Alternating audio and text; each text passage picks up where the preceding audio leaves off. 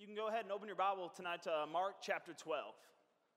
Before we get there, though, I want to tell you a little bit of a story about a man by the name of Peter Gardenier. And some of you are like, I have no idea who that is. Peter Gardenier is a man that has had probably one of the greatest men, is a man that has probably impacted my life more than anyone else, maybe. Uh, any human on earth that has impacted my life more than anyone else.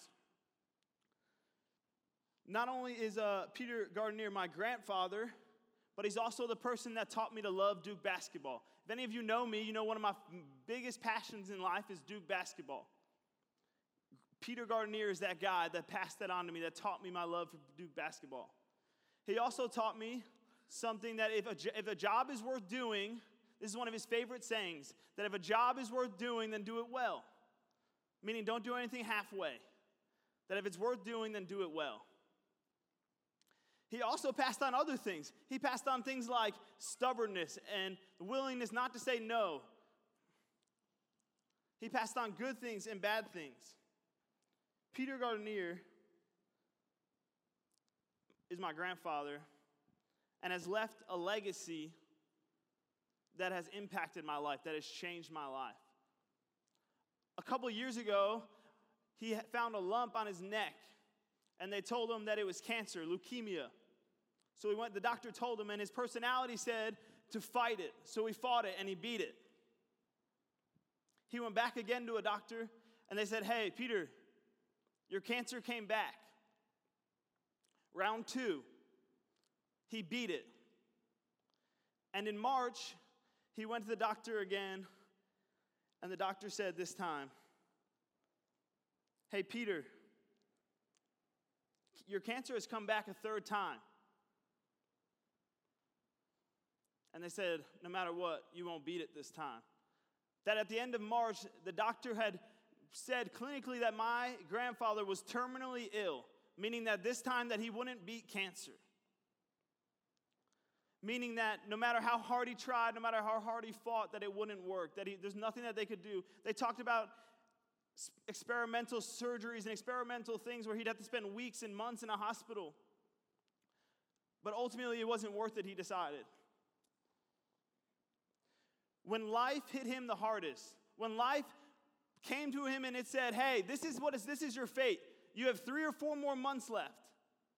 He had the opportunity to do something called a bucket list. And he wrote down 10 or 11 things, I forget the exact number of things that he wanted to do before cancer beat him, before death met him. And he wrote down these things. He wrote down one, that he wanted to see all of his children and his grandchildren again, and his great grandchildren. He wrote down two, that he wanted to see me again.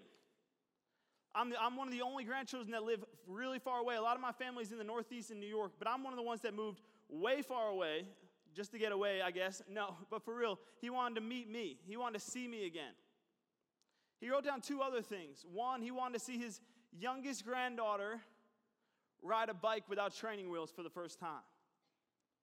And the last thing he wrote down, it really was the first thing, he wanted to see one of his other granddaughters play in a softball game for the first time.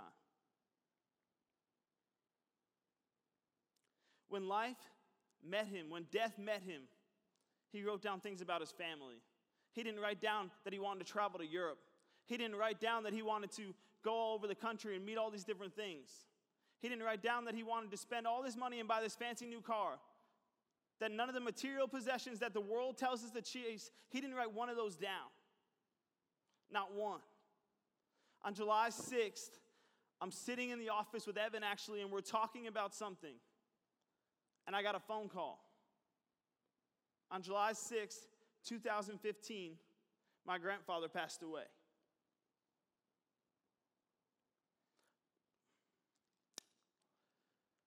On July 6, 2015, my grandfather passed away. This weekend, I had the opportunity to go to his memorial service, to be a part of his memorial service in New York. And at a memorial service, what I love about it is that everyone gets up there and they talk and they talk about how they loved him. Each one of the five of his children that he had, my mom included, they got up there and they talked about the way that they loved him and the, and, and the way that he loved them. That his biggest thing that he had passed on was the way that he loved our family, the way he created our family, the way that He made our family all stick together. Up here, I have a part of, a part of his obituary, or the things that everyone wrote about him, and I want, I want to read it to you tonight. When talking about him, they said this He was a craftsman and a builder, an avid Duke fan, a Giants fan, a lover of dogs and poetry. Peter's greatest love was his family, and he devoted his life to them through his honorable, loving actions on a daily basis. He passed away with grace and dignity, the same way he lived his entire life. He showed his love generously and often, never failing to remind us that family, love, laughter, and good friends are what matter. My grandfather left a legacy of love. He left a legacy loving people, loving our family. And what I love about a legacy is that that when a legacy, you don't get to sit there and write. When they wrote this about him, he didn't get to sit next to it and say, hey, I don't really like that part. Don't write that in there, or, or don't like this in there, or don't do that. No, why? Because the legacy he's already passed. He doesn't have a say about his legacy. That a legacy is a direct result of the actions that he lived out on earth. It wasn't about what he said or what he did, but I mean, it wasn't about what he said, but it was rather it was what he did, what his life showed. The second thing I like about a legacy and, and hearing and learning all this this weekend, I like the fact that a legacy is not if you will have a legacy. That's not the question here. The question is not if you will have a legacy, but the question is, will you have a, or what will your legacy be? You don't have a choice in the matter. One day when death meets you, that, that someone's gonna stand up at your funeral or your memorial service and they're gonna say, hey, they're going to talk about you and they're going to say, hey, this is what he was about. This was his legacy that he left behind. As they stood up there and they talked, I learned that this was real. That, that, that his funeral and his memorial service made me think that this was what real is life. What is life really about? Some of you have Instagram accounts. I have an Instagram account, and I love it. I realize that Instagram is not real. And we've talked about this before, it's really not. We post all these things on Instagram about life. And I'm not bashing Instagram. I love Instagram. I use it all the time. I really do. I think it's a great way to share stuff, but a lot of it's not real, right? For instance, some of you might know this person, and I, I don't support this person at all, but uh, Kylie Jenner had a birthday recently, and some of you are like, I don't know who that is, or I'm not following it. It's a lie. She's like one of the most followed people on all of Instagram. She has like 50 million followers, honestly. It's crazy. I don't follow her, but I read this story. And it talked about on her birthday, on her 18th birthday, she got a brand new car, right? A Ferrari, a $320,000 car on her 18th birthday. On my 18th birthday, my dad walked in my room and said, Hey, here are bills. You can start paying for these. We messed up somewhere. I, I missed the boat here. I don't know. Yeah, she got a car, and I had to pay bills, I guess. I didn't really have to pay bills. I probably did. I don't know. But, uh, but for real, she got this car, right? And this is, so she posts this car on Instagram, right? She took a picture of it near a plane. I don't know why I know this. I do actually. I have a 19 year old sister that's in the back, and she just told me this. She's gonna say it's a lie, but she did. Okay, we'll stay with that. But honestly, so she posted a picture of this car, right? What she didn't post is maybe some of you have read this, and I don't know if it's true or not. I read it multiple times on different sites. We researched it. That the first time that Kylie Jenner got into her car that night, she got in the driver's seat and she was so ready to get it, and it's fast. If you know a Ferrari, it's fast. Ty, Tyga, I don't know his name. He sits in the, I don't know, I don't know if that's his name or not. I, that's how I say it. I might be wrong, but he sits in the he sits in the the passenger seat. So they're in it for the first time, and she tramps on the gas pedal with nothing in front of her, just to see how fast it can go. Not realizing that the car was in reverse and she hit the car behind her that was 30 feet behind her. She didn't post that on Instagram. Why? Because that's not fun and loving, right? She's upset that she crashed her car. She's not happy like her Instagram post. I realized after seeing all this that and being at my grandfather's memorial this weekend that that that this memorial service, that this funeral caused people to look at life in a real way. In Mark 12, this happens as well. A man is going to come up to Jesus and he's going to say, Hey, Jesus, what, what, what commandment is the most important one? And maybe some of you have heard this story, but he's going to say, hey, which one of these is the most important? What he's really saying, what he's really saying is, hey, Jesus, if I do anything right in my life, if there's anything that I do right at all my life, which one should I do right? If I screw up all other nine of them, which one should I do right? Let's pick it up here in Mark chapter 12, verse 28. One of the teachers of the law came and heard them debating. Stop. One of the teachers of the law. The law has to do with these commandments that he's going to ask them about, right? About these rules that he's going to ask him about. It says one of the teachers of the law. I don't know if you know anything about teaching, but teachers are usually experts at the subject they teach. Like, like you wouldn't ask me to teach you about knitting. Okay, I don't knit. So why would I teach you about it? I don't even know how to do it myself. Right? So this guy, obviously, he knows the law. He knows the commandments. He knows a lot of what Jesus said, a lot of what the Old Testament taught. He's probably one of the leaders at the time of the law. And this is what he says to him. He said, Notice that, noticing that Jesus had given them a good answer, he asked them, Of all the commandments, which, of, which is the most important? Which is the most important, is what he asked. Then it continues on. The most important one, answer Jesus. Time out. This is a pet peeve of mine, okay? When someone, Michael's gonna get on me here, but when someone asks you a question and then you answer with the same question, right? I do this all the time, right? Michael will be sitting in me and he'll say, Hey, what do you wanna do on Sunday? And I'm like, Well, what I wanna do on Sunday is, and he gets upset, he's like, Why are you saying the question back to me? Hey, Jesus did it. Jesus did it. That's my reason from now on. Jesus did it. But continue on, he says, Of all the commandments, which is the most important one? The most important one, answered Jesus, is this Hear, O Israel, the Lord our God, the Lord is one. Love the Lord your God with all your heart, and with all your soul, and with all your mind, and with all your strength.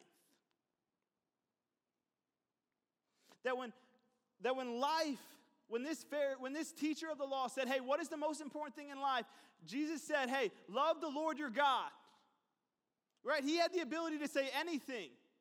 He could have said any of the commandments. He said he could have said anything he wanted, and he said, Hey, love the Lord your God. Jesus said that if you want to leave a lasting legacy, if you want your legacy, if you want them to talk about you the way, and take it from someone that they talk about a lot, that we talk about a lot. Jesus, he lived 2,000 years ago. We know this, right? We're still talking about his legacy. We're still talking about who he is, right? We're still talking about all the things that he's done and all the people that he loved. So if you want to leave a lasting legacy, Jesus' answer said, Love the Lord your God.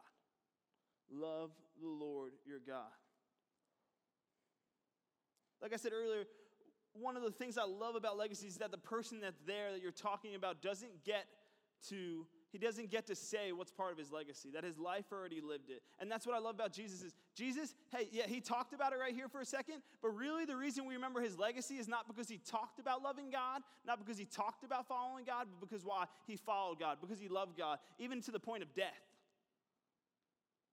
That one of the scariest things in life that people walk into the death that Jesus loved God and followed God so much that he was obedient unto death, the Bible tells us when I was hanging out with friends and family around a campfire this, this after the memorial service that night, we talked about my grandfather, the funny things and the sad parts and all those different things. And everyone kept saying the same thing. He loved our family and he loved his wife of 59 years. 59, pause, 59 years. I'm gonna, we just need to go ahead and start praying now for the person that gets me for 59 years okay? I don't even want to be with me for 59 more years. Can you imagine that? 59 more years with me. My mom and dad are in the back, like, no way, not me. but 59 more years, that, that, that's, that's what they talked about his love. We didn't talk about my grandfather's love because he talked about love, but like I said, we talked about it because he lived out love. The second part of this scripture, it says, it continue on after loving, love the Lord your God with all your heart, with all your soul, and with all your mind, and with all your strength. The second part, it says, the second is this love your neighbor as yourself. There is no commandment greater than these. First, notice something. He didn't let the guy speak in the middle. He didn't let the teacher speak. It wasn't like, hey, this is number one and then this is number two. He said, no. You want to know what's most important in life? You want to know what's the most important thing? Love the Lord your God and then love your neighbor. He didn't separate them. It's not one is more than the other, but he combined them into. He said, these are the, these is the most important thing. These two things: loving the Lord your God and loving your neighbor. Whether it was a tax collector or a prostitute or someone that was just disgusting in their sin, Jesus befriended those people. I'm amazed in the fact that every time you read in the Bible that Jesus befriends people that are not worthy of his love, that are not worthy of him to befriend. That people at that time, that this very teacher that is speaking, that spoke here, would say, Hey, that's not right. You're messing up. You're doing the wrong thing. But Jesus loved his neighbors so much that he befriended those people. And then I think to myself, Jesus loved his neighbor so much that he befriended me. That he befriended me. Living this out, living out loving your neighbor can be so difficult at times. And for me, it's two times. It really is two times. One, I just hate loving dumb people. You're like, what is he talking about? Dumb people. You want to tell me? I'll tell you two scenarios of dumb people. One was when I'm driving on the highway, right? I'm on the highway and I'm in my nice Lamborghini that I just got, I guess. I'm in that Lamborghini, right? And I'm in the I'm on the highway and I'm saying, hey, I'm in the left lane. The speed limit is what, 65, we'll say? And I'm going like 65. I only go the speed limit, never go a mile per hour over. If you do, it's wrong. But so I'm going the speed limit, obviously. So I'm, on, I'm in the left lane, and I get behind a car that is going 50 miles per hour in the left lane. I'm just like, First off, the speed limit is 65 and you're in the fast lane. If you don't drive yet, you'll realize, realize one day that the fast lane is the left lane. So if you drive slow, don't go in the left lane because that's where I want to go, where I'm just going the speed limit. But those people, in my mind, this is not nice, but they're dumb. They are. If you're in the fast lane, go fast. If you're in the slow lane, that's fine. I'm not going to drive over there. The second person that I think of when I this, these people that are hard to love. It is very hard, but then guess what? Then God gets me, right? I pull up next to him and I'm like gonna fly by him and be like, look at him angry. It's like a sweet grandma, and I'm like, darn it. God, you got me. Dang it, I can't be mad anymore, right? It's sweet. If someone pulled up next to my grandma mad, I'd be mad at them. I'd be like, you wanna fight? Don't talk to my grandma like that. For real, I would. The second person, the second person that is hard for me to love is the person at Starbucks that when you say your name and they spell it wrong. Like, I have a simple name. I don't know if any of you noticed or not, but my name is pretty simple R Y A N. So, how come when I go to Starbucks, they spell it R I A N? No one spells it like that. But this is real life, this is practice. It's hard for me to love that person. It really is. I really struggle at times to love those people. But Jesus said, if you want to leave a lasting legacy, if you want to leave something that's important and, and a lasting in lifetime, if you want people to talk, if people are going to talk about you, this is what the things that they need to say. These are the things that people need to remember about you to love your God and to love others. For me, it's loving that Starbucks person that messes up my name. Like I said earlier, the question is not, will you leave a legacy, but the question is, what will your legacy say?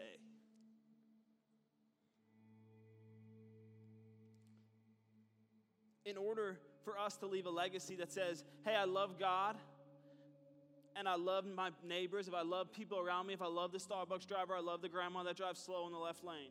In order for that to happen, and I think that would be a lot of our desires, right? A lot of our desires is when, when the time ends, when our life here is over, is to say, hey, I want my legacy to say those two things. That's what I want. I'll be honest with you. That's what I want my legacy to say.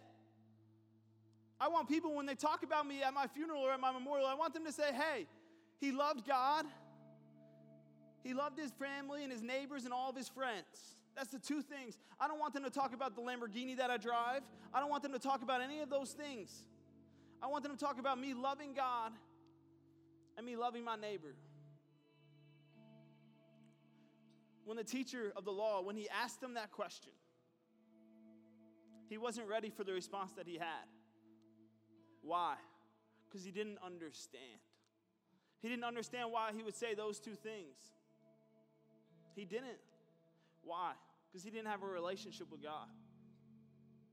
At the end of the day, when your life's over, when your legacy is over, when you, I mean, not when your legacy is over, when your life is over, in order for people to say about my life that I need that I loved God and I loved my neighbor, it has to first start with a relationship with God. If I don't have a relationship with God, then it is impossible for them to say those two things about my life. It is impossible. Some of you are sitting here and you're like, hey, Ryan, I want them to say that, that about my life. I want them to say that I loved God and that I loved people. But you're missing the relationship part of it. It is impossible for me, in my own strength, in my own power, to love that person that drives slow in the left lane or that person that messes up at Starbucks. In my power, in my strength, in my flesh, it is impossible. But when I tap into the power of God's love through my relationship with Him, then I can live it out, loving my neighbor. I want you to bow your heads with me